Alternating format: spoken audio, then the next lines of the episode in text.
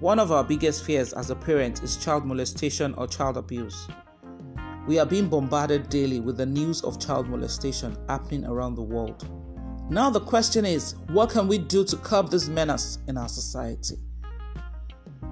We need to teach our children sexuality education at an early age so they do not fall victim of a predator or a child molester. We need to teach them their body parts and the boundaries.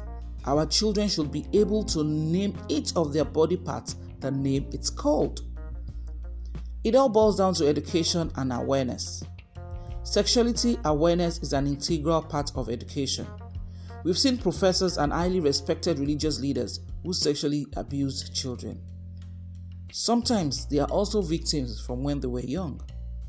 Sexuality education will teach children body parts and boundaries, how to guard themselves against predators, how to stand firm against early sexual practices and pornography, which happens as early as 8 years old, 9, 11 in our world today.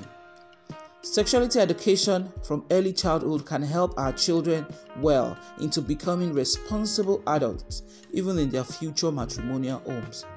A child's mind is like a clean slate.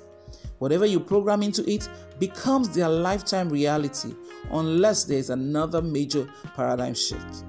In our world today, children are exposed to sexual content on TV, radio, through music, and even children animation on popular TV channels are now filled with subliminal sexual content.